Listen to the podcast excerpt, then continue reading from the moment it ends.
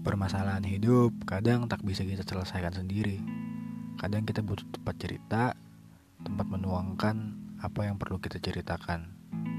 Kalau kita nggak punya teman, mungkin lewat podcast ini. Jadi lewat podcast ini gue mau cerita tentang apa pun yang pengen gue ceritain, entah itu percintaan, pengalaman hidup gue, pertemanan, perkuliahan, pekerjaan, atau isu-isu yang lagi hangat di sosial media dan di negara kita tercinta. Kalau kalian pengen dengerin itu semua dan menikmati cerita-cerita gua, dengerin terus BJM Podcast.